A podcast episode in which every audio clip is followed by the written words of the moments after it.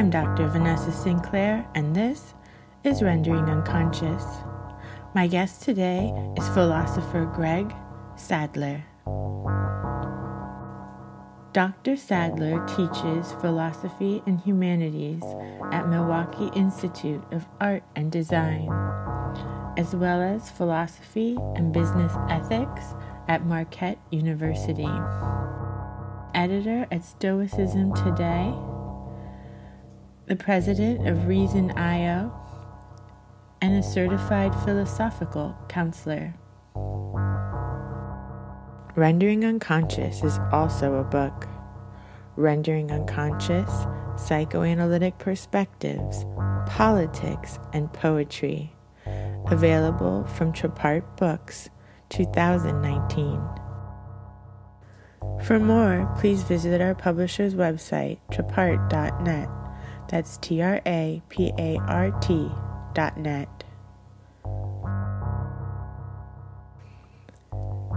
You can support the podcast by visiting our Patreon, p-a-t-r-e-o-n dot com forward slash v-a-n-e-s-s-a 2 3 c-a-r-l.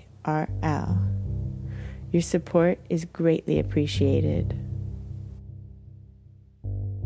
Links to everything can be found in the text accompanying this episode.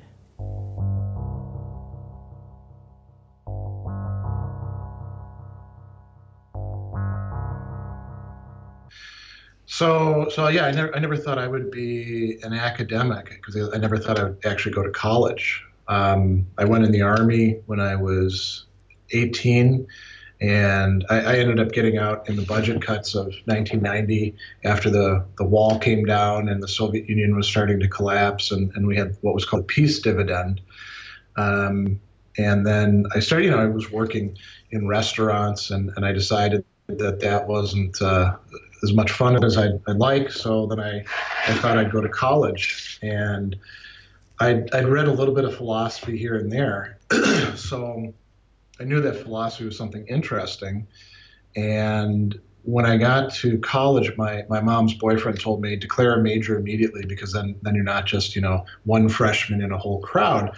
So I looked down the list and I, I saw philosophy and I said, well, that sounds cool. So I'll, I'll do that and I just started taking classes. And the place that I went to, uh, the professors were really out of date.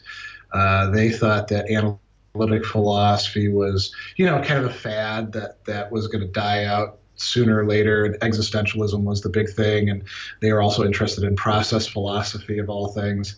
And that's that's like the whole field as far as they were concerned and so they they you know sort of like left me to my own devices and i did a lot of reading on my own and encountered other people so i fortunately got introduced to some some more uh, contemporary stuff and and i started you know uh, thinking about graduate school but then then i took a year off as well in between undergraduate and graduate and just worked and uh, worked as a security guard actually a third shift. So i got to read a lot and work on my languages.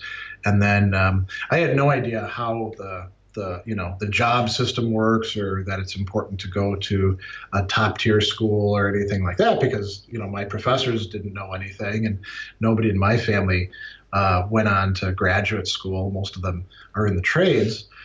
So I, um, I, I you know I, I, went to Southern Illinois University because they had the the best um, scholarship for me. And you know it was it was a, a nice place to live uh, down in, in, in the south. And um, they had a great research library and I didn't realize how good their their library was at the time and and uh, so I just you know stuck around there and and at that time you know there, there was still this assumption that I think is going away today that if you're going to go and do a PhD, you'd better prepare for the teaching track rather than planning on doing anything else. Um, so that's that's what I did. I graduated and we moved on to my family's land with uh, the inheritance that I had from my, my mother's death. And um, then I just started looking, you know, I sent out letters to schools in the nearby areas, and I, I got a job teaching in a maximum security prison, teaching philosophy and religious studies. And I stayed there until uh, Indiana phased out their prison education program for college students. And, you know, uh, so my, my, my history uh, as an academic has, has essentially just been like wandering into one thing into another thing without a lot of careful planning or anything like that, not knowing the rules of the game until it was already too late, and um, finding out that that a lot of uh, stuff in academia really depends on prestige rather than on on any uh, more on any less arbitrary factors.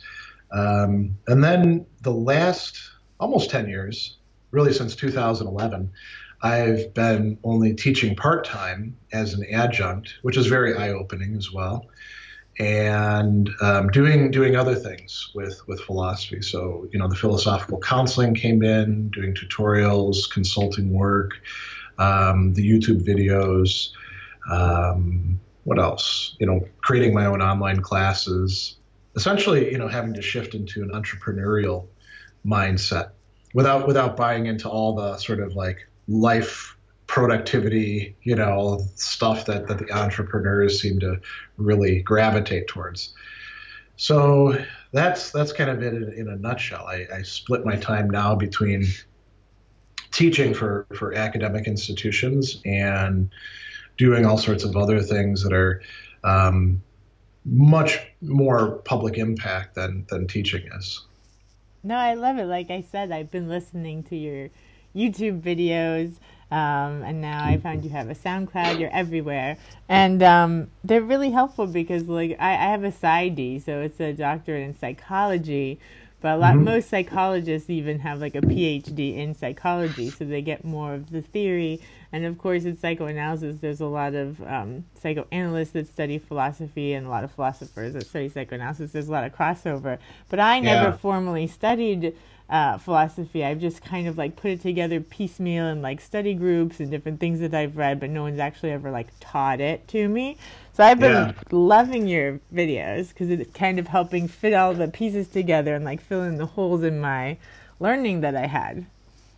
You know, it's interesting. There's a lot of programs in um, where there's overlap between like you know, psychology and philosophy uh, or psychoanalysis, and they tend to um, they tend to teach the like cutting edge, high theory stuff and they'll have all sorts of allusions to, you know, oh, this is what Aristotle said, or here's, you know, here's what was going on in Descartes, and then they don't actually teach, well, what did Descartes actually think? There's no like foundational work, and and because of uh, the kinds of classes that I, have taught over the course of my career, which are mostly what we call service classes, you know, for undergraduates who, who don't want to major in philosophy, probably never had a, a philosophy class um, that's that's the kind of content that I'm I'm usually producing is that that foundational stuff.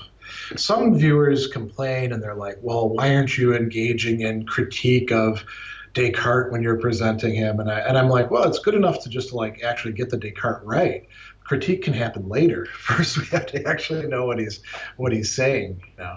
Yeah, exactly. Because um, I, I feel like I've read all these analysts critiquing these philosophers, but I never actually like learned exactly what the philosophers themselves said. yeah, and that's that's a very common experience. Um, I've known a lot of people in, in a lot of different programs in literature too, where, where it overlaps with philosophy, where you know you've come into the class and it's a really big name teacher and they're going to tell you all about this this new thing that they, they've got going and um, you know, you, they, they, they don't go through. I mean, you don't know whether they're getting Descartes right or Hobbes right or whoever until you go back to it and, and read it yourself. And I find that happens a lot of times with Freud. Like, Freud is referenced everywhere, you know? Yeah, yeah. And then if you actually go back and read Freud, you're like, that's not at all what he was saying, you know? So it's like, um, it's really helpful well, to actually just at least read it yourself and make your own opinions instead of just reading yeah, everybody else's opinion about it. That's absolutely central. That that really ought to be a part of anybody's, whether they're like a student. That that should be part of a student's experience but it's also part of like ongoing professional development for us as well, because we we've always inherited these um, judgments about what somebody was saying or the quality of what they were saying or, or, what its implications are. And, and we don't we don't actually know until we go back to it. And we, we have to be kind of selective because you can't read everybody. But you know it's funny with the freud thing you know um, it didn't take long for that to be the case right? Because lacan one of his main shticks is telling uh, the psychoanalytic establishment of his time that they're not actually reading Freud carefully and that Freud is actually saying this or this or this. You know? So that was only what, like uh, 50 years 40, later. 40, yeah, yeah, not exactly. even. so, so it didn't take too long for, for that sort of thing to happen. Yeah, no, absolutely. And I've actually, it's like, it's psychoanalytic training in New York. Um, I actually had people like not teach Freud at all, and they were like, "Oh, he's irrelevant now." And I'm just like, "Well, if we're gonna be psychoanalysts, probably we should read Freud. You know, at least see what he was talking about when he started this whole thing. You know." Yeah, and it, it's interesting too. There's there's a sort of like a wider dismissal of him in in uh, psychology as a whole especially in psychotherapy. And people are like, oh, the cognitive revolution. Nobody ever has to read Freud again. He's just, you know, uh, full of all sorts of mythology and nonsense. And okay, there's some there's some things where you're like, okay, probably the Oedipus complex, you know, that we might want to, you know, rethink. Lacan himself said that that's just a Western thing. Um, you know, it's it's a it's, it's essentially a, a, symbolic mythology that maybe we get past eventually. Um, but that doesn't mean that you throw everything out. You know, the the notion of there being unconscious desires that seems to be pretty pretty uh, relevant today. Even and, and, and, you know you know I suppose you could get it from people other than Freud, but why not also get it from Freud? Mm-hmm. Yeah, no, I've been reading um, Freud and Einstein had like a correspondence, and I feel like that kind of period is very relevant for what's happening now. But um, it was interesting to me too what you said uh, in the beginning with your school and how like specific your professors were, you know, because I'm finding, uh, you know, you don't think about it when you're in school or at that level or looking yeah. for places so much. At least for me, I'm I'm from Miami, like I said, and I just went to the schools in my area. You know, I went to Florida International yeah. University and then a, a graduate school uh, nearby, and I didn't really know that there were such huge differences, like in psychology, between analytic places and places that are CBT. I didn't, you know, I was. Yeah 22 you know how, what do i know? You know i didn't know about that. Um, so it's really interesting how skewed your kind of te- your education can be based on whoever's there you know? Yeah and it's i think it's perfectly reasonable that people would looking at the department that they're in assume that other departments are going to be like that. Um, but yeah that's that's that's such a uh, um, it's often so arbitrary what's considered important uh, both in psychology and in philosophy and in literature and in all, all you know, all across the humanities. Um, I mean, if you're doing philosophy in the United States and you were to go to any random department, other than small four-year liberal arts schools where it tends to be more history of philosophy, because uh, they have to be generalists, you'd assume that analytic philosophy is the you know the only game in town, and that uh, you you really need to read these these few articles and don't bother reading stuff in the history of, of ideas. Um, but then if you go somewhere else, you know, you, you get introduced to, to other approaches to it, and they could be good, they or they could be quite narrow as well. So yeah.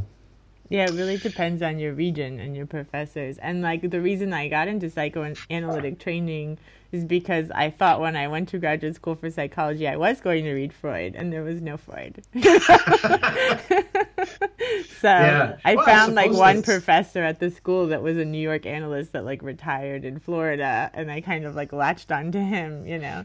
that probably happens a lot in philosophy too, where people are coming in and they they think, well, somewhere along the line we should read some Aristotle, and they, they never encounter him. They're like, well, where is he? You know, um, or or any of the other people who are who are famous. Especially, I, I, imagine for the young people coming in right now, where they have this this you know continual exposure to the internet. So if you just type in the word philosophy, all sorts of things will pop up.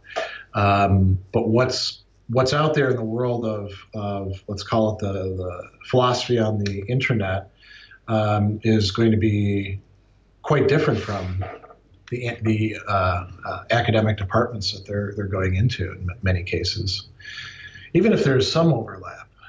Um, so I imagine sometimes they would get kind of disappointed that they're not getting to read the people that they thought might be interesting. I mean, my remedy for that was well, just don't read what your professors don't only read what your professors tell you to read. Read whatever the hell you want to you know. Sure. But I, I, am always surprised. A lot of people don't do that. They they take their guidance from whatever the curriculum is, and they don't feel themselves, I guess you could say, empowered to to read whatever they want to on their own. Like they think that they're going to get in trouble or um, they're going to screw up their development in some way if they if they read somebody else. Right. God forbid there's like other thought int- interjected in. yeah. Yeah. I mean, where do you think that comes from? This this this worry or concern or fear?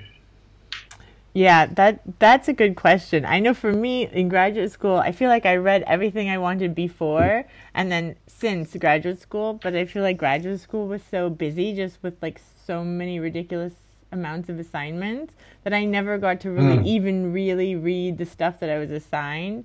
I was also working oh. like waitressing full time at night, but I felt like I was just yeah. I felt like graduate school was just like going through the motions, handing in assignments and just like getting them done as quickly as possible. I feel like I didn't really learn uh like I wasn't learning what I wanted and I don't feel like I learned it uh, what they wanted me to learn very well. I basically learned like this is not what I want to do, but I'm already halfway through this degree in this school, so I can't just mm-hmm. leave now because that'll be like a waste of a lot of money. So I might as well like finish this degree and then figure out what I'm gonna do yeah, from yeah. here.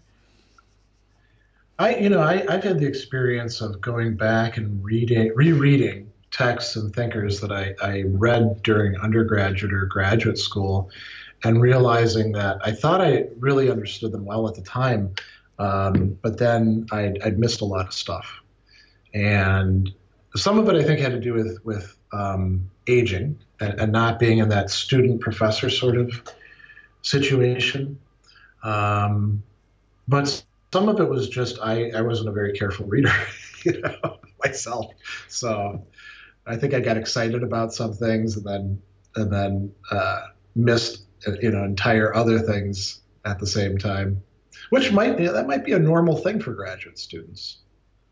Yeah, I think so. Especially if you are reading for specific assignments, you might just be only picking up kind of what you need to use for whatever you're writing, and you might be missing other aspects of the work. Yeah, I, I mean, I was kind of fortunate in that most of our classes did have like you know final paper that was your your big thing but they the professors were pretty um, what would be the word? They were they were open about what you wanted to write about, you know, and how you wanted to, to work on it. They they they want you to tell them what the idea was, so they could point you towards certain secondary sources or important texts. But they, at least in my experience, maybe they, they were more hands on with some of the other grad students, but they they kind of let me do whatever the hell I wanted to, um, so long as I produced. So, what was it like working in the prison? Well, um, I mean, it was it was uh, it was tough physically because you'd have to shout over fans and air conditioners and things like that, and the chalkboards would be kind of crumbling. So I'd actually bring in street chalk to uh, do like logics, you know, anything that had a lot of uh, stuff on the chalkboard. Sometimes even right on the walls on the cinder blocks um, so the students could could see it.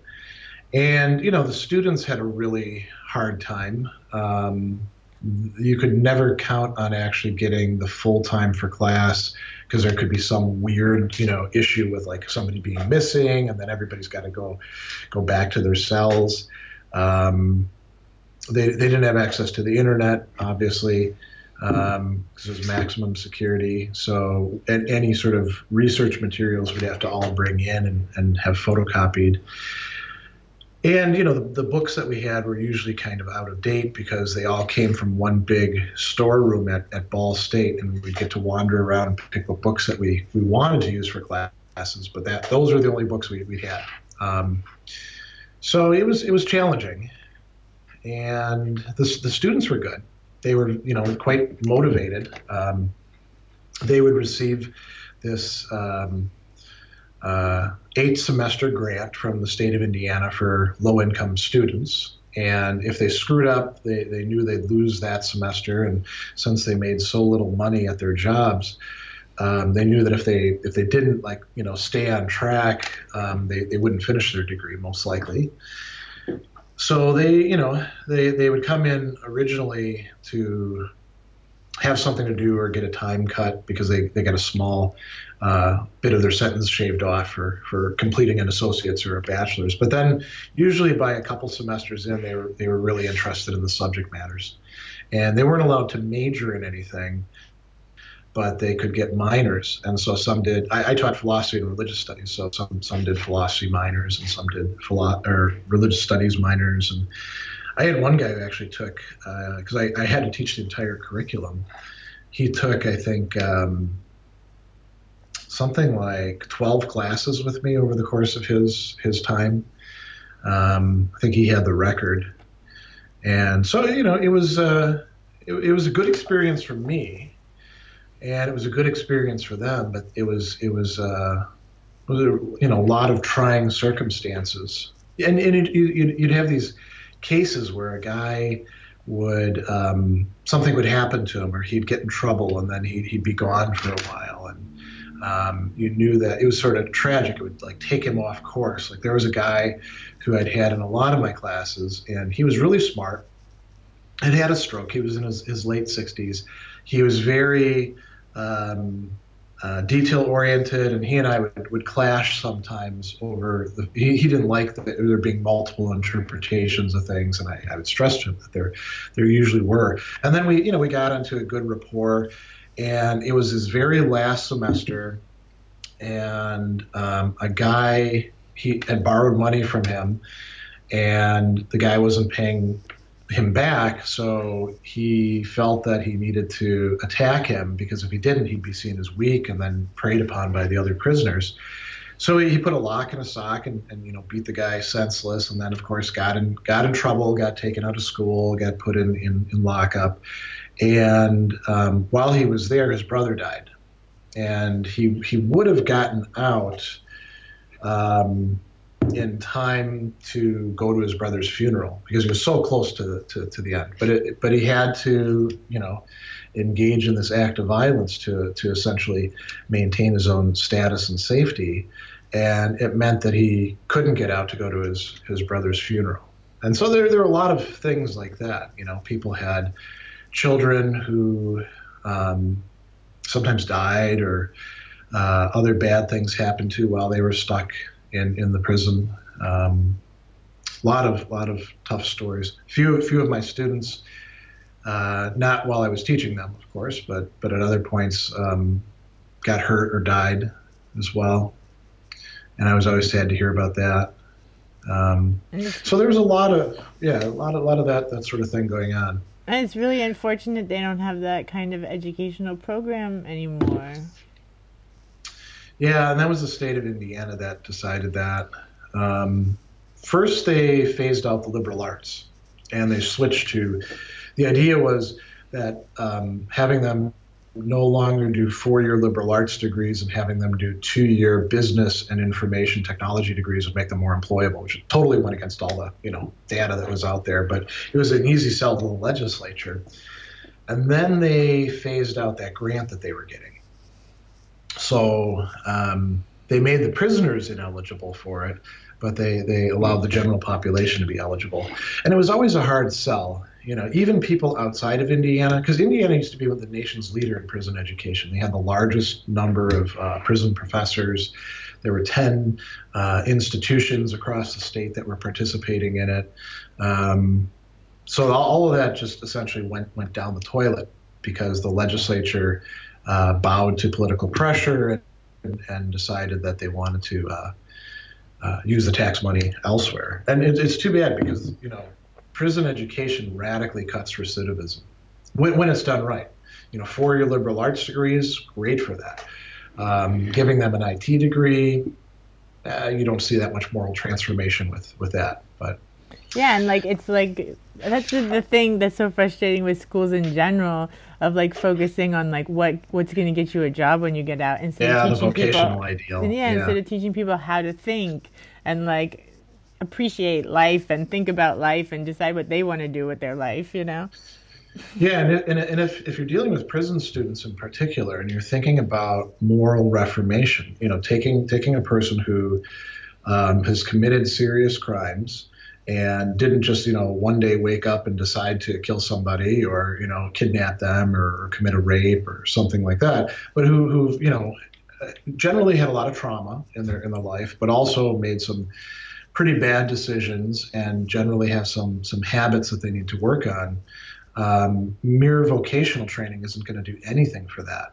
It, it requires, um, say, reading Sophocles and thinking about um, you know who's screwed up and who's less screwed up and, and how to make you know a, a, bad situation a little bit better and, and, having to argue with other people about it. You know it's interesting. Kohlberg um, you know with his his stages of, of moral development which you know we can buy into to some degree and then then reject in other parts he did a lot of his early research in prisons.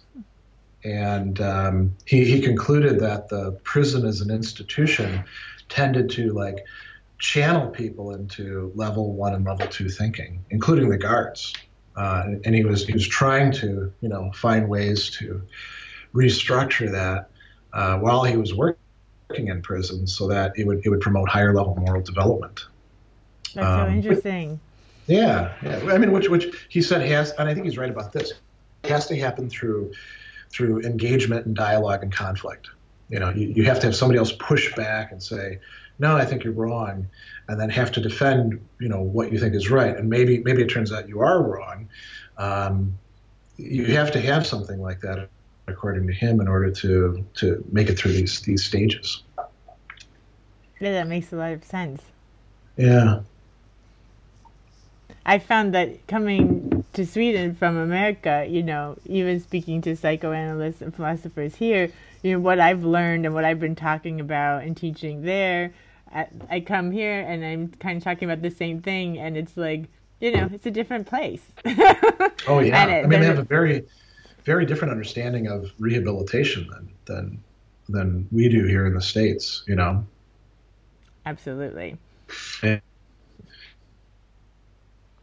think about like, uh, so you, I mean, you were living in New York. If you get arrested in New York, odds are you're going to Rikers and Rikers is just this horrible place, you know, where, where I mean, just just the way it's set up to begin with, it's it's terribly unhealthy, and then you know you're liable to be assaulted in there. People get lost and left in there for months at a time.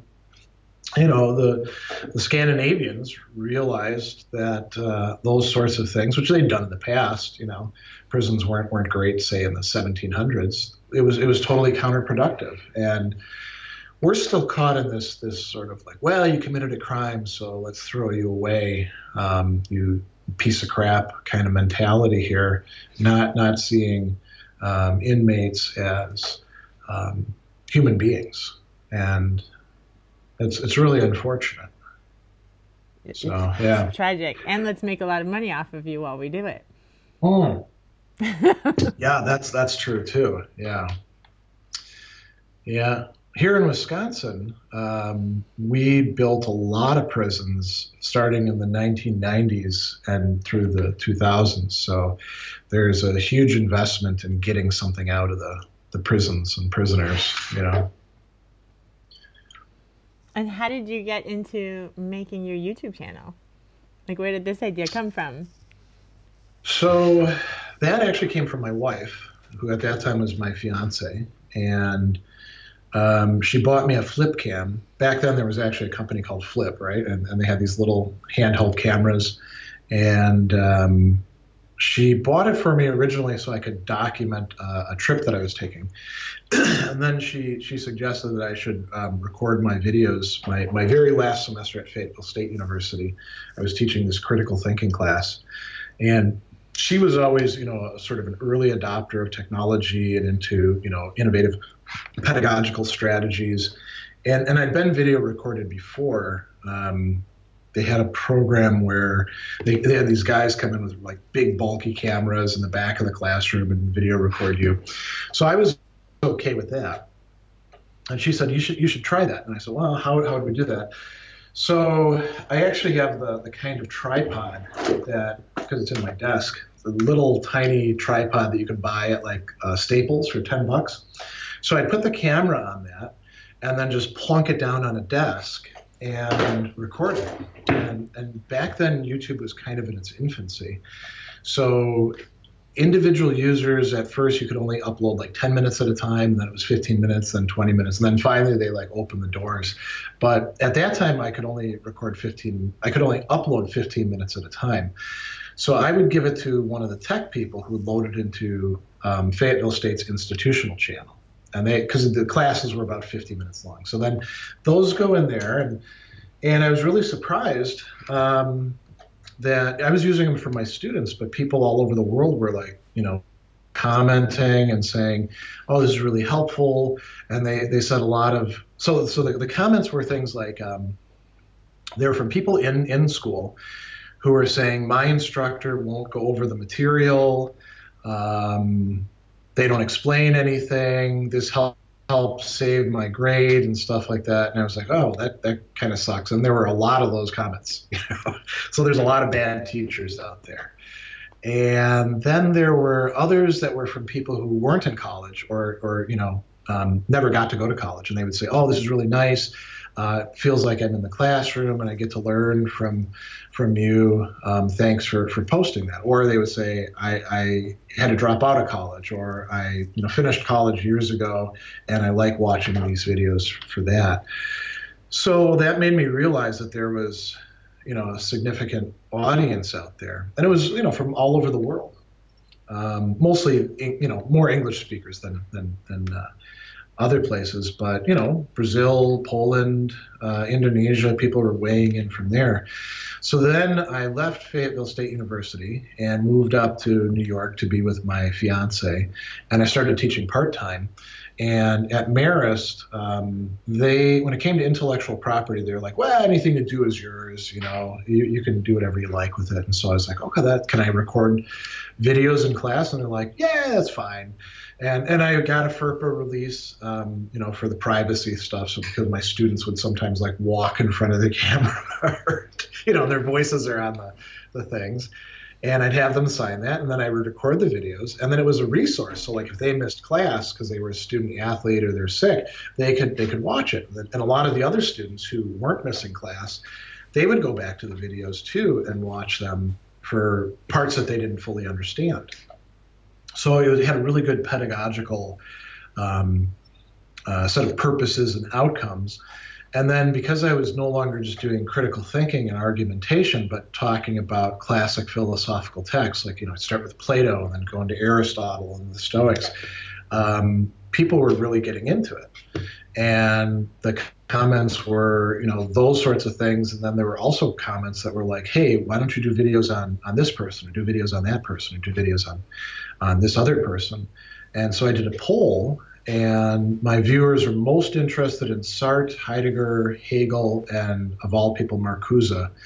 So I started doing, then I started doing videos outside of class, just like I'd go into a classroom that was empty and put the thing down and start recording and doing things about existentialist thinkers or about, and then I started the half hour Hegel series and it, and it just sort of, you know, kept going on and on. And my, my channel's never been like, taking off like gangbusters, the way um, some of the more glitzy, you know, high production short, low content stuff like School of Life or Philosophy Tube or stuff like that. They have they have way more subscribers, um, but they don't they don't go into depth about things. So there's kind of a niche for people who want to understand what did Plato actually say, or you know what is what is Descartes actually saying in this part of the meditations, and that's that's what I fill. And part of it is because when I'm presenting the stuff, I you know I present it sympathetically, even with people I totally disagree with, because it's important that we we understand their perspectives before we start you know laying into them and saying why they're so totally wrong and terrible people and all of that sort of stuff. So I've just been, you know, churning away at it, and um, I'll probably keep doing it. I, I, don't, I don't, I don't know what's going to happen to YouTube down the line. You know, um, make sure guess, you have them all on a hard drive somewhere. I do. I, I, have got, I've got that. But uh, you know, if we think about like what technology is going to be like, I don't know, 20, 30 years from now, are we still going to be watching videos? You know, on like mobile devices, or will it be holograms or uh, you know I, I don't know. Maybe maybe everything that we're doing will turn out to be uh, a medium that loses traction and and only historians know about like sort of like the VHS or something yeah. Yeah. Cassette um, tapes. Though there are people who yeah. still collect those. Yeah I mean I, I know a lot of record vinyl people having grown up in, in you know the 70s and 80s, cassette tapes sucked. you know, they're always breaking. the sound out. quality would, would, would degrade the more times you played it. Um, they were more convenient, but they, you know, the convenience factor is totally gone now that we have MP3s. So I don't see any upside to cassette tapes. Um, no, I think some small indie labels use them just because it's so inexpensive to make them. They're like you can make them for like forty cents a piece or something, as but opposed to a record is like you have to find an old Walkman yeah. or something like that. You know, it has to be someone who's like definitely over forty. Maybe still has their stereo with their cassette player in their house, like like. Oh yeah, yeah, that's right. Oftentimes they'd have them built in, or if you have a boombox, right? Yeah. Uh, that would that would work. I used to when I was in high school, I was kind of a, a burnout, and uh, I would carry this boombox around with me, and uh, then I would stick it in my my locker, and, and, that was part of my my identity at the time, you know. Um, so and he'd like paint band names on it and all that sort of nonsense. Same band names he'd like scribble on the table. You know. It was fun. Good times. yeah, exactly. Yeah. It is different though thinking about like people growing up pre-internet and people growing up now that the, that it's been like this their whole lives. You know, something else that uh, was an interesting experience from, you know, roughly the last 10 years was when I got onto Facebook. And I, I suppose you could have this with other uh, social media platforms, but Facebook was really the one that this happened to with me. Um, one of the experiences that that I could have that like my kids can never have is um, reconnecting with people that you've totally lost touch with and have no idea what they did with their life. And then you know finding out like well oh this is what they did and here's who they've become. They've grown up with all of these these social networks and they'll probably you know they, they'll maintain contact with people after high school um, in ways that we we didn't because we just didn't have the possibility. And it was kind of cool getting to you know you, you've forgotten about these people so enough time has passed and enough, there's enough of a separation that you're ready to um, find out, you know, like who, who they've turned into when you're when you're in your 40s, getting on Facebook, and you know the current generations. That's that's just not going to be the case. They'll always be in touch. They'll they'll always be to some degree held back by who they were in a previous time, you know, in relation to these people. Right and there's no like everything's recorded too so there's no like oh yeah reinventing yourself or like pretending that night didn't happen it's like it's yeah. online somewhere that night you know yeah, you know, on the whole cancel culture thing, you know, this reaching back years and years and years ago to find some something bad that somebody said or did, right? Um, I mean, as screwed up as we were in in the 80s, you know, I mean, I when I was in high school, I um, I actually wrote a paper for a, American history class. We're we're all told that we, you know, he gave us this this spectrum. Okay, here's like conservatives and liberals, and then further right are reactionaries, and further left are, are radicals. And where do you fit in on the spectrum? And you know, it was the 80s, so most of the girls in the class were like, "Well, I'm a liberal because of this and that," and then the boys, were, "I'm a conservative because of this and that." And I wrote a paper where you know I'd been reading a lot of uh, history and political theory, and I was like, well, you know, I think fascism is actually the way to go. Um, and I draw my, my ideas from you know Napoleon and Mussolini, and also from some somewhat from Stalin, the stuff that works. And you know, the, this, the teacher had me get up and read this in class. And obviously, I don't I don't you know I don't buy this now, but uh, you know, 16 year old Greg did, and I had some you know some well reasoned things, and I had you know it wasn't it wasn't a, it was a sort of fascism that was all about the nation, but not about race or anything like that, but very militaristic. We should like take over most of the parts of the world and thereby bring world peace. So the, the teacher had me get up in class and read this.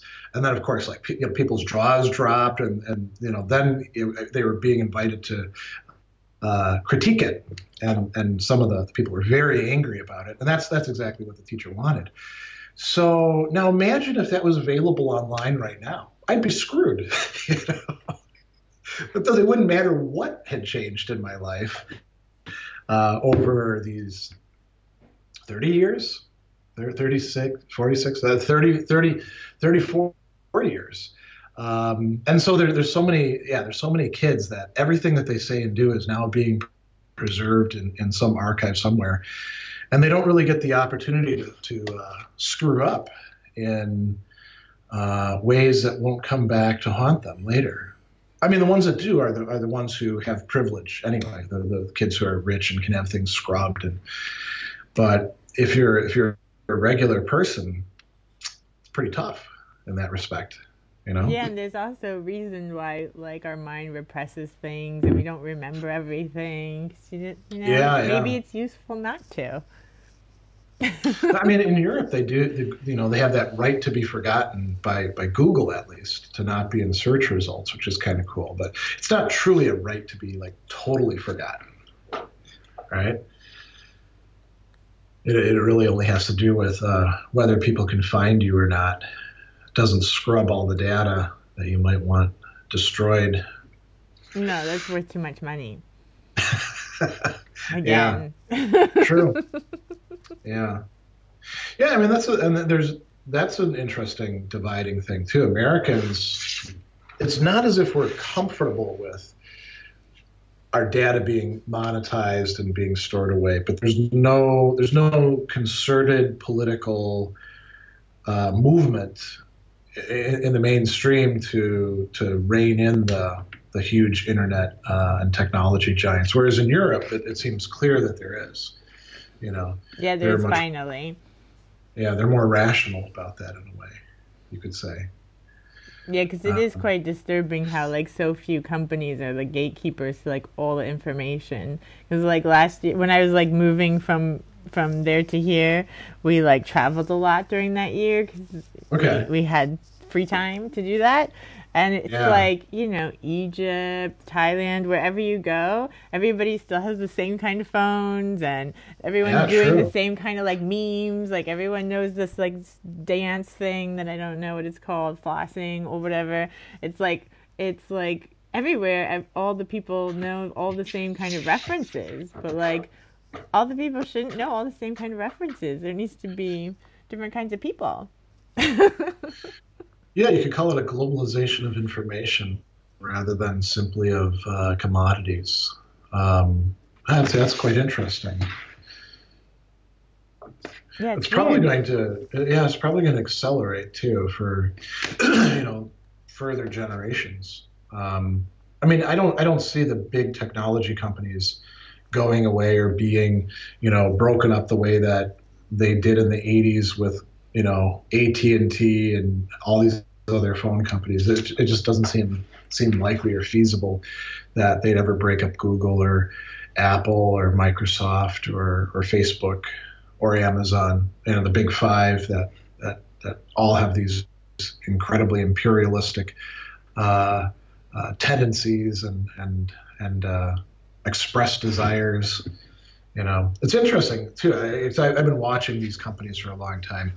They they all want to do everything they all want to penetrate into every aspect of, of human life and you know for, for a good purpose they're going to make our lives better all that sort of sort of ideology and they they spar with each other so i remember this was a couple of years back facebook came out with some platform that was going to be a linkedin killer and of course it didn't work because LinkedIn does what it does very well, and Facebook couldn't couldn't really do that. And you know, when when Facebook was really taking off, Google had to have Google Plus, which never really took off either. But they all spin out these these products that are supposed to not just like compete with each other, but they they express them as this is a X killer.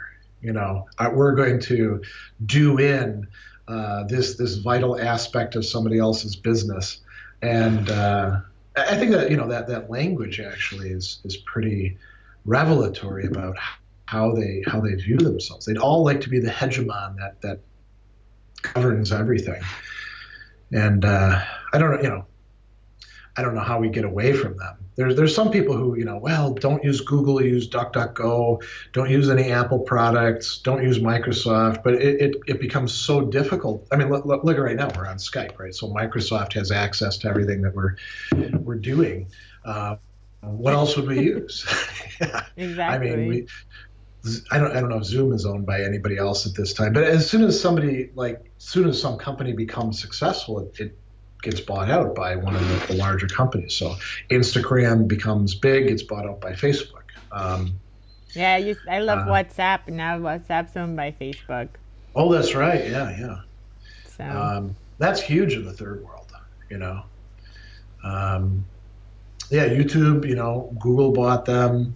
Tried to force everybody on YouTube to, to have a Google Plus profile. That backfired, but they they're still you know still part of the Google Google Verse. Um, so yeah, that's impossible to get away from. That reminds me. So on your YouTube, um, mm-hmm. you did this thing. I'm going to join your Patreon, by the way. And oh, nice. uh, yeah, I love it. And you did this video for your monthly video where you talk to all your patrons and let them ask you questions. Oh, the Ask Me Anything sessions. Yeah, yeah. Yeah, it was really great.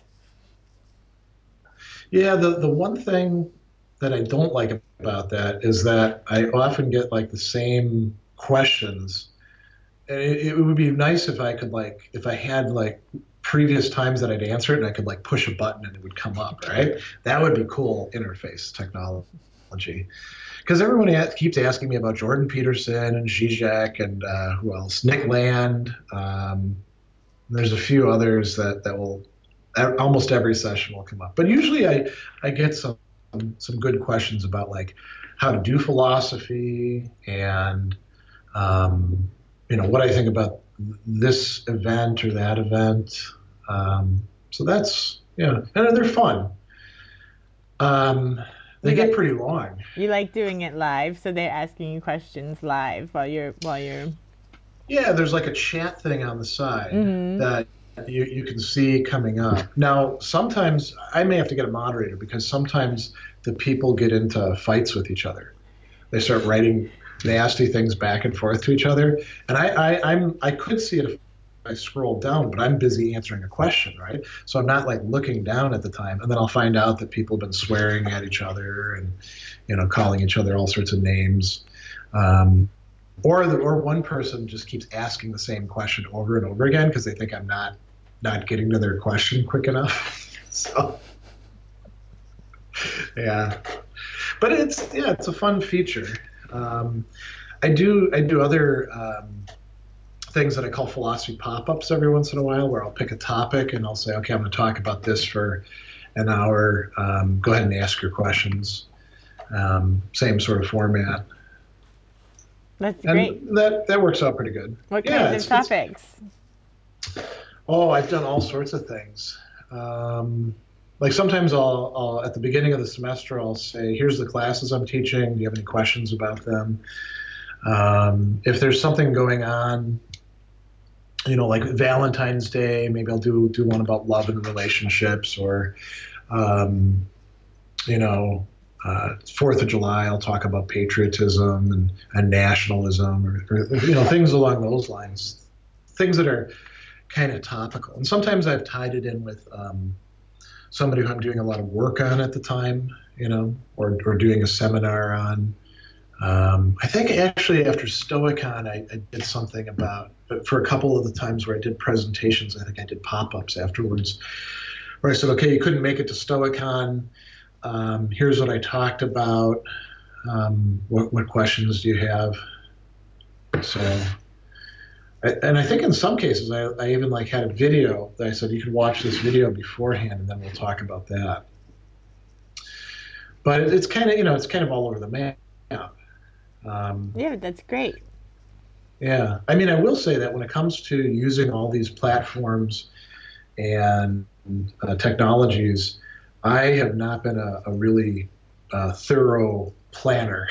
you know, I just sort of like moved into things and tried them out, and and uh, I, have done exactly the opposite of what all these entrepreneur, you know, websites and coaching packages tell you you're supposed to do, which is like have a you know master plan and stick to it and all that. No, you just do what works. Make it up as yeah. you go along. I don't know. That's what I do.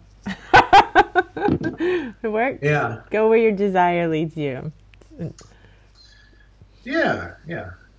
Um, I mean, I, the planning stuff seems by itself to take a lot of time.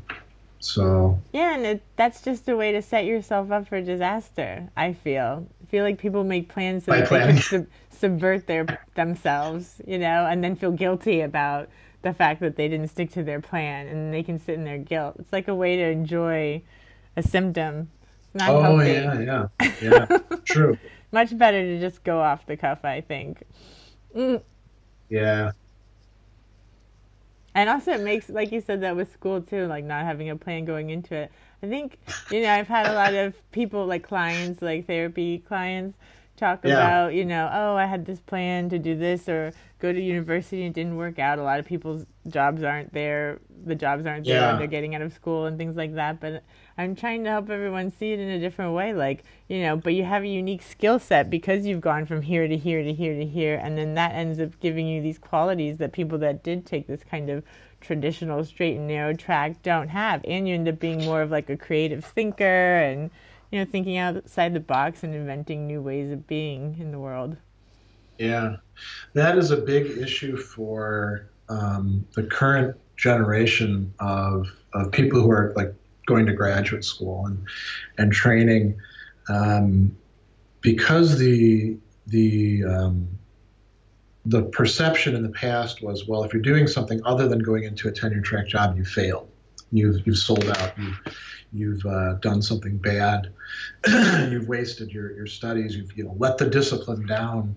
Um, there's a lot of them who don't realize that they have incredibly marketable skills and um, you know a lot so the, there exist now services and organizations to help people make those transitions to be able to see that you know like so if you can write a dissertation well you can do you can do research you know um, and you can also articulate arguments and you can also analyze reports and you know there's all these other things that you can do well. But but they're you know the graduate students oftentimes just don't don't get that because their professors aren't telling them that their professors want them to try to get the tenure track jobs. So they they have an incentive in, in not preparing them for anything outside of um, the academic life. And, and, then most of them end up in the vast pool of non tenure track jobs, either doing you know one to two year appointments, whether it's a postdoc or a teaching thing, or you know just just a part you know. Uh, full time but but only a year contract thing, or they wind up trying to do the adjunct thing, which is a pretty miserable way to live if that's if that's your main way of, of earning money because you get zero benefits unless you're in a really great system. Um, doesn't pay very well. The the full timers look down on you and and you know sometimes steal your classes or things like that. So, yeah, it's a rough time. Um, but uh, yeah, these these these students could be preparing themselves to be shifting into other other avenues exactly. and doing quite well. Exactly. It's just a time of having to invent new way new ways of being in the world. Yeah. Yeah. um, I want to make sure we talk about Reason IO.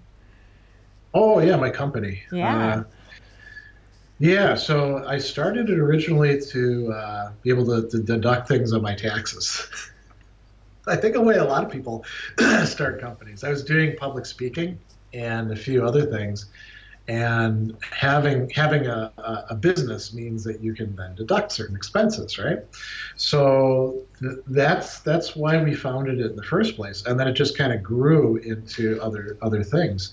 So now I, I, use it as my umbrella for um, the tutorial services that I offer, the philosophical counseling, um, the ethics consulting, and um, I mean officially I think my con- my like YouTube content production is under that as well.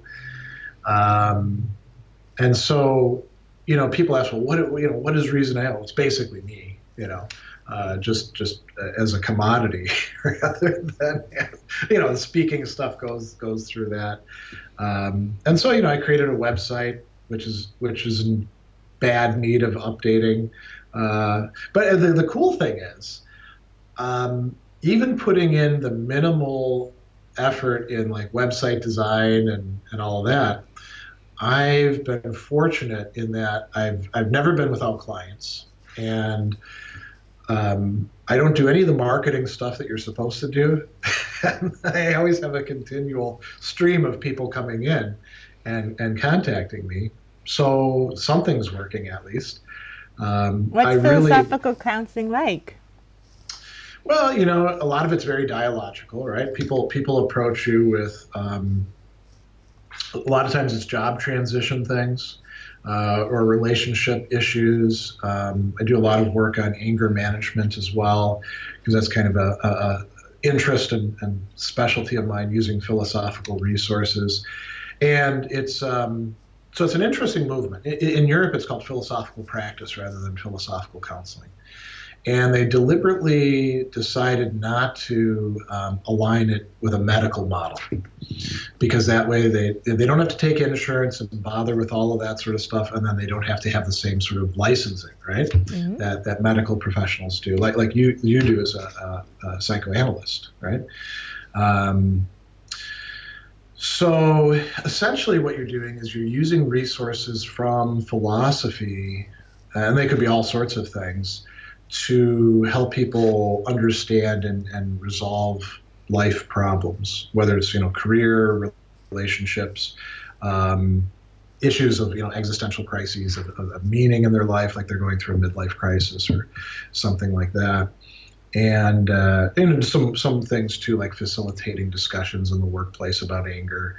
Um, all of those things fall within its scope, and so there's there's a big overlap between uh, philosophical counseling and, and life coaching on the one side, and then there's an overlap between what we do and what people in psychotherapy do.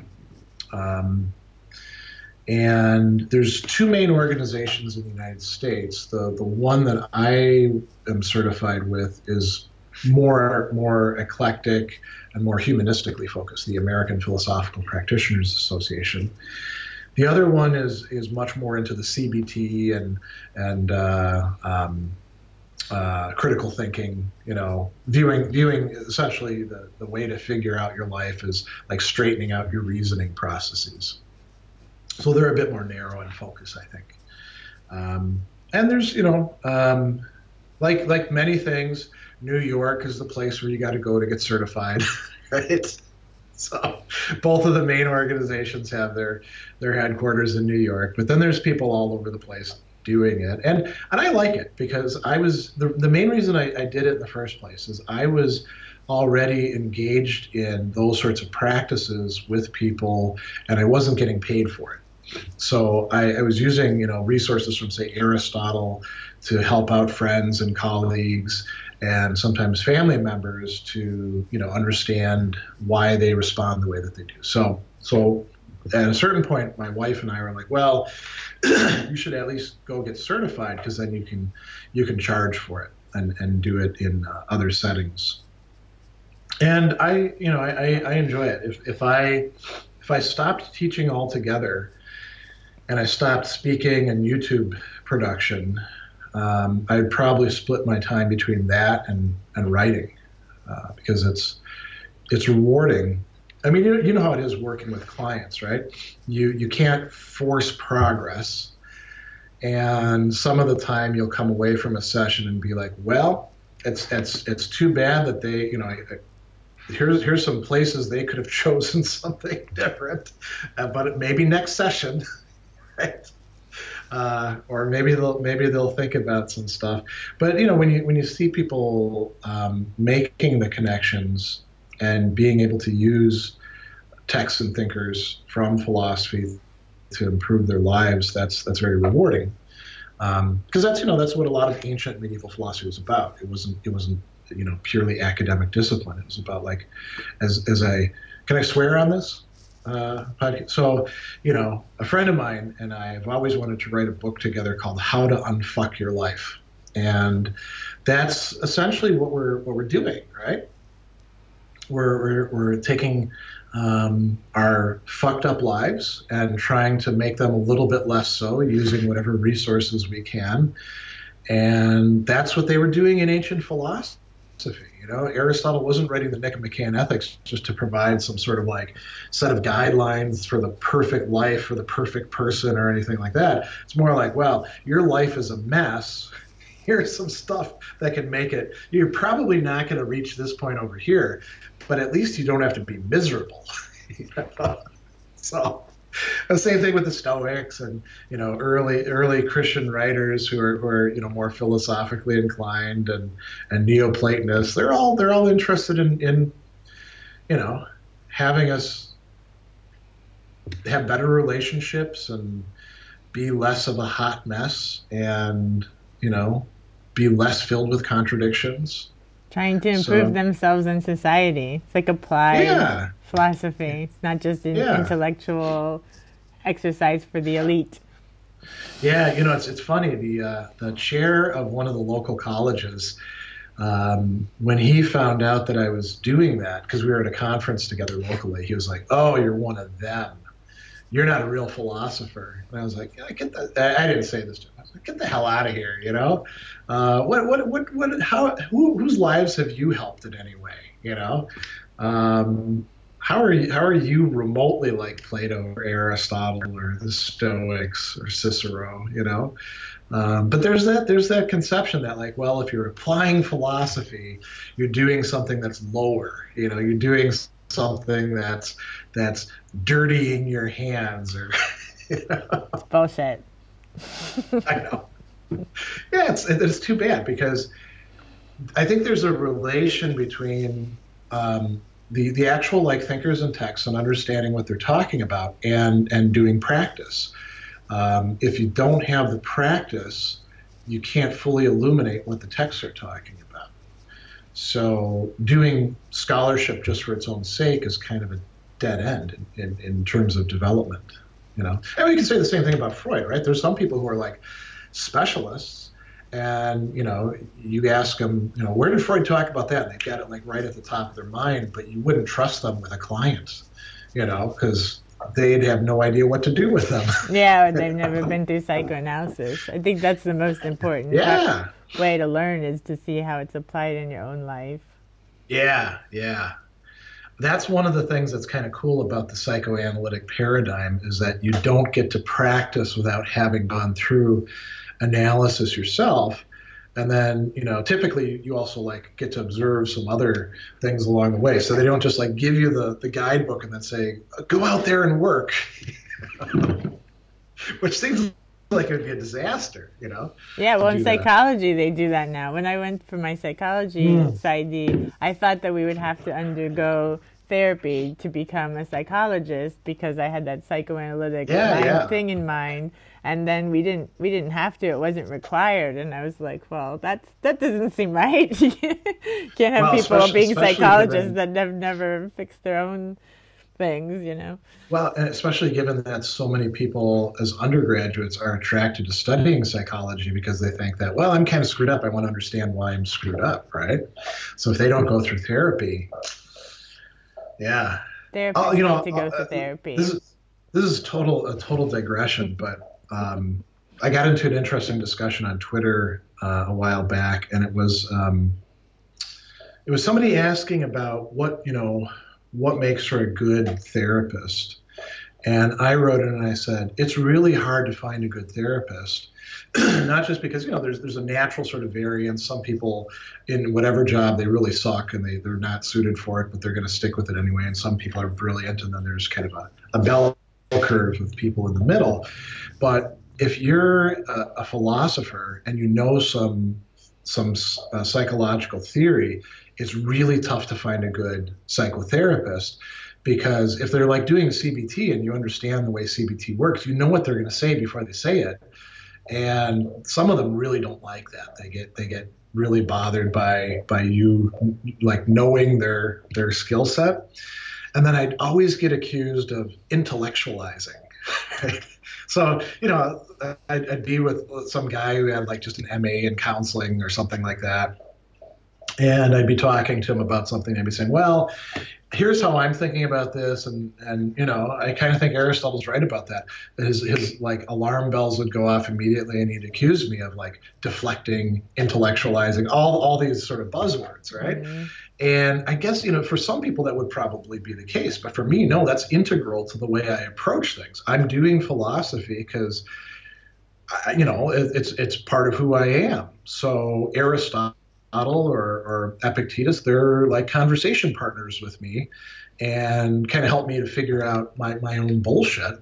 So if they can't be part of the conversation because that person you know that the the, the it's almost like it's almost like the reverse of transference right with you know the big worry is well i'm going to like fall in love with my my therapist or i'm going to hate them because of this you got to you got to watch what the therapist is is bringing to the situation as well as a so as somebody who's committed to to um, integrating academic topics with with practical living so it's really hard for me to find a, a good um, therapist. I had a guy here in Milwaukee who I was really happy with and I was working with. And then, as you know, he, he was really good at what he did. So, of course, he got kicked upstairs. And he, now he, he, like, you know, he's a supervisor, um, handling uh, training and stuff like that. So he doesn't, he doesn't meet for private sessions anymore. That's that's the way it always is, right? The, the Mm. really good people they get taken out of circulation. So, yeah, No, it is So hard to find somebody. It's hard to find a good fit. And uh, you actually talked about that a bit on um, on that Ask Me Anything. Oh, did I? January. Yeah, somebody Okay. asked you about. Uh, I guess they said you'd been you talked about uh, kind of mental health care, and they asked you about that. Um, but it is Yeah. hard to find a good fit, and I think that's another thing that technology is using too. Of course, there's arguments about seeing someone in person or technology, but I found Yeah. more and more people are finding people online that they can talk to over WhatsApp or Skype or something like that. yeah. What do you? So, I I like that you can like see people. Um, I don't feel that it's that much of a loss to like not be in the same room. Um, I think it'd be harder like over the phone if, if you don't have the visual. You, you think that's that's really important to the the therapeutic context, or Yeah, I mean, so like some psychoanalysts that pe- have people using the couch, uh, they would Oh, want it to be filmed because they don't want you True, looking true. for their like reactions. but what I've found is that you know because most of my clients are are in New York or the states. Some of them had already moved to like the West Coast when I lived in New York, so I was already seeing them uh, remotely. And now when Yeah. I've moved, you know, I referred most people to people I knew in New York, but some people were like, like I'm not talking to anyone else. like, forget it. You know, you have to stay with me. So, so I have like a handful of people that I've kind of stayed with since the move. Um, and I was more worried about it before I left. I was really stressed that it wasn't going to work well for them, but it's been totally fine. I mean, it's been totally fine. Yeah, I mean, I, I, I haven't tried uh, meeting with somebody remotely because you know here here in the states, insurance is the biggest issue, right? Um, and we're on we're on the uh, ACA marketplace stuff, which kind of ties you to to your state. Yeah. Um, it's too bad that, that that we have the weird patchwork messed up system that we do for for healthcare in general and also for for mental health because it's just you know so i mean you know for, i'm sure from talking with people over there it's just so foreign to almost anybody else in, in the developed countries that you, you why wouldn't you have a, a, national healthcare system where people can get what they need and it doesn't cost them an arm and a leg you know?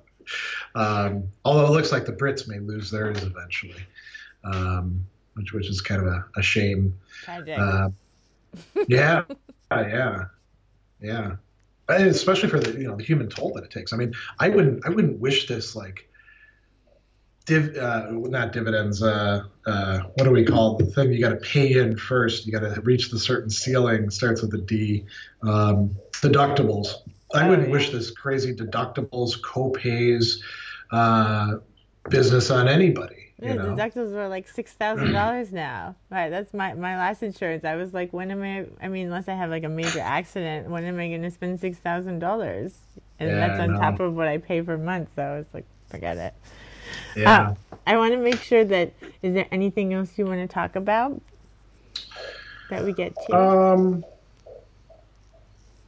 no, I mean nothing else like that's absolutely top of mind. I'm at the beginning of the semester, so you know I, I, got to meet with my uh, one of my face-to-face classes yesterday, that was a lot of fun.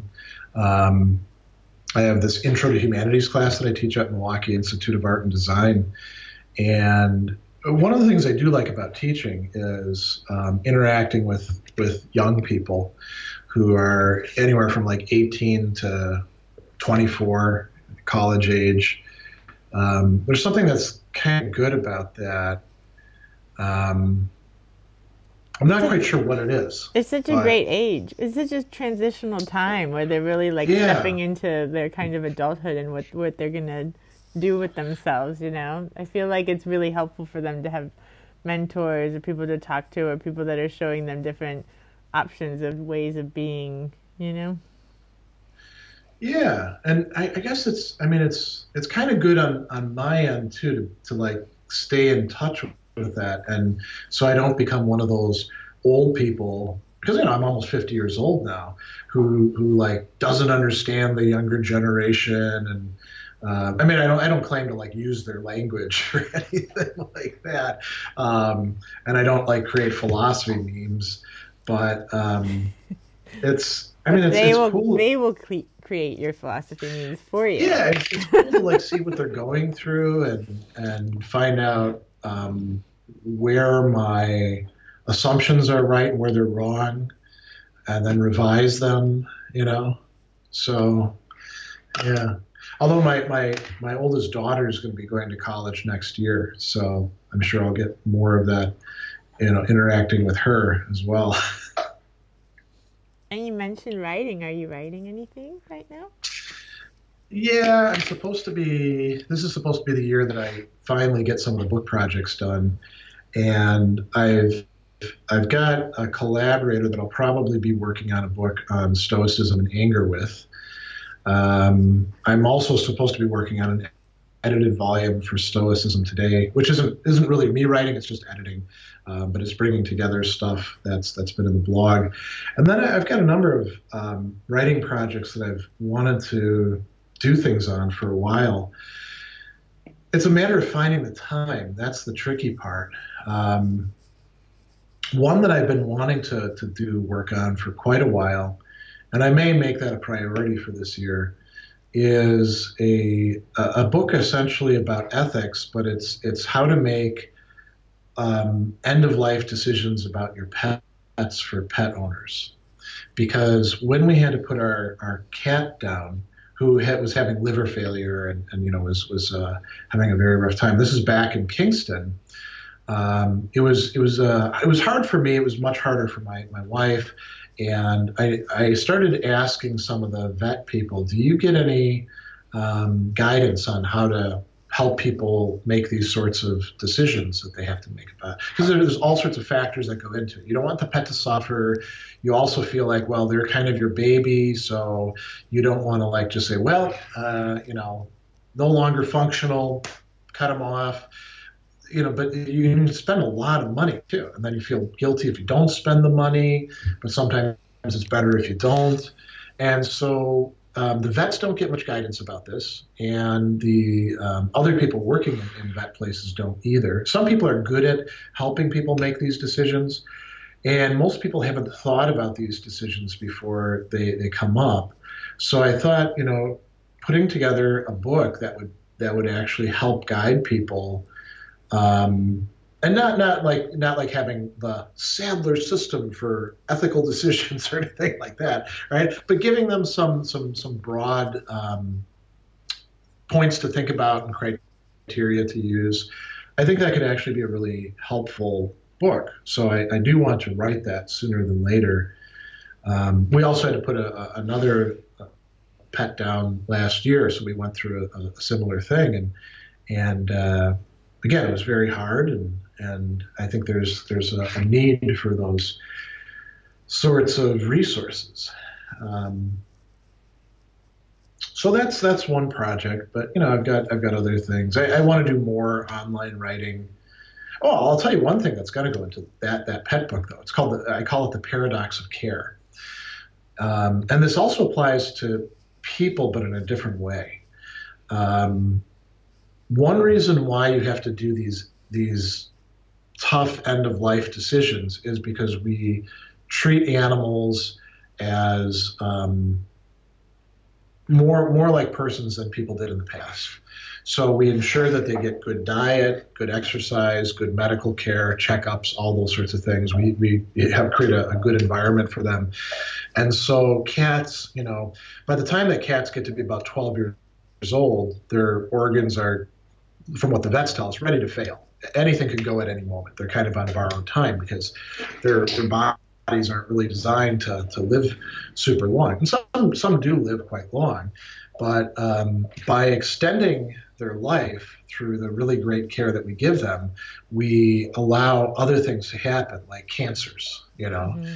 or um, like with dogs. so our, our dog that we still have she's able to get around, but she's lost most of the muscles in her, her hips and back legs because that's what happens degeneration over time. Even if she's you know active and getting all the supplements and best food and all that, it still is going to happen. If she had died when she was 12, um, it really wouldn't have been that much of an issue. But you're faced with new medical situations precisely because of the great care that you've provided. So the reward for giving great care is now you have to make these really tough decisions about other things that they're going to suffer from. And, and you can say something similar for you know human beings as well, right? Mm-hmm. The the fact that we now have uh, life expectancy into the 70s means that we can die of other stuff that wasn't an issue when people were dying much younger. Um, but when it comes to human beings, human beings can speak for themselves. When it comes to animals, we have to make the decisions for them. And so that places a greater ethical uh, weight upon us. And um, that's, that's one of the things I want to write about. Thank you for listening to Rendering Unconscious. You've just heard a talk with Dr. Greg Sadler.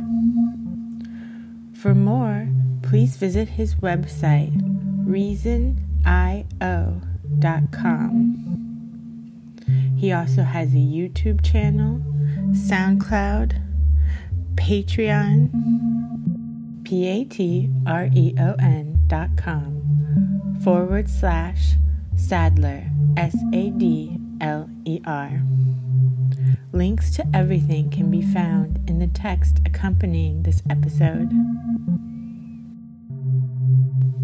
For more information, you can visit my website, drvanessasinclair.net, or the podcast website, renderingunconscious.org.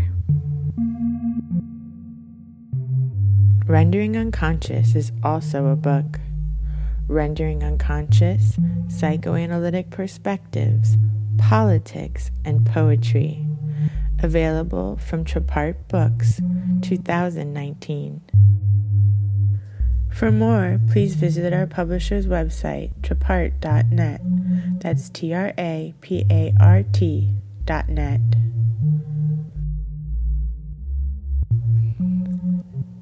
You can support the podcast by visiting our Patreon, P A T R E O N dot com forward slash V A N E S S A 2 3 C A R L. Your support is greatly appreciated.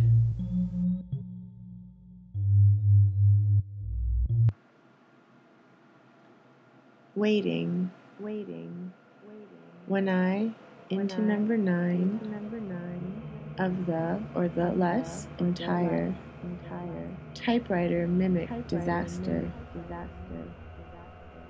Opening chapter. Opening chapter the writing machine, like those of uh, a do it yourself, fear of restrooms, is to life. Head slightly. He is. In the past, the senses. was the tear vile, perception as the painter's technique, in his powers, swinging back society to close, with save. Satan glued into your, I dare you, into me, I know you, joint efforts, pray originally ground almost signal backwards on my idea of regression. Of brainstorming. In his powers. Might be might Europe and North America we that may, allowed for contact we between we may. defining data as its resistance to definition. New dimension. Might be. We may gambling scenes. But it is. New dimension. Light gambling my, scenes. light my fire. Unconsciously. After all forces one as discussed. just smart. Sickly thing to mend resting cut. Waiting. The grand highway. Once. Thus bringing his work.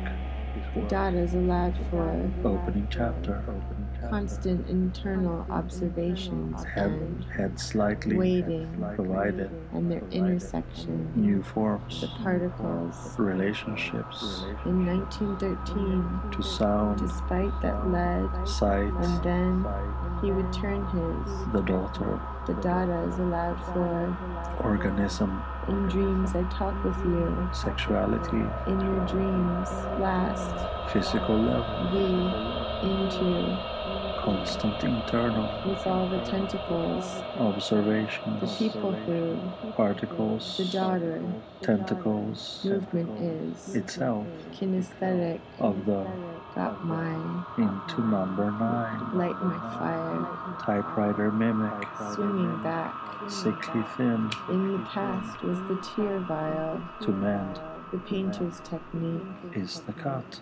Opening chapter unconsciously organism from the every level inherent business of life. sexuality and computed thus when I into number nine of the or less the entire the inherent nature of words. disaster as discussed. Has close cut up's forces. Safe is the cut. I dare you. sickly thin. I know you. Against the rock.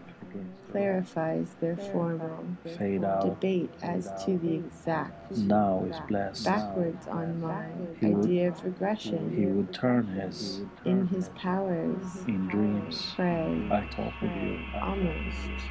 In your dreams last. Into me the into joint efforts and then new dimension. despite Vanessa but there is uh, there is uh,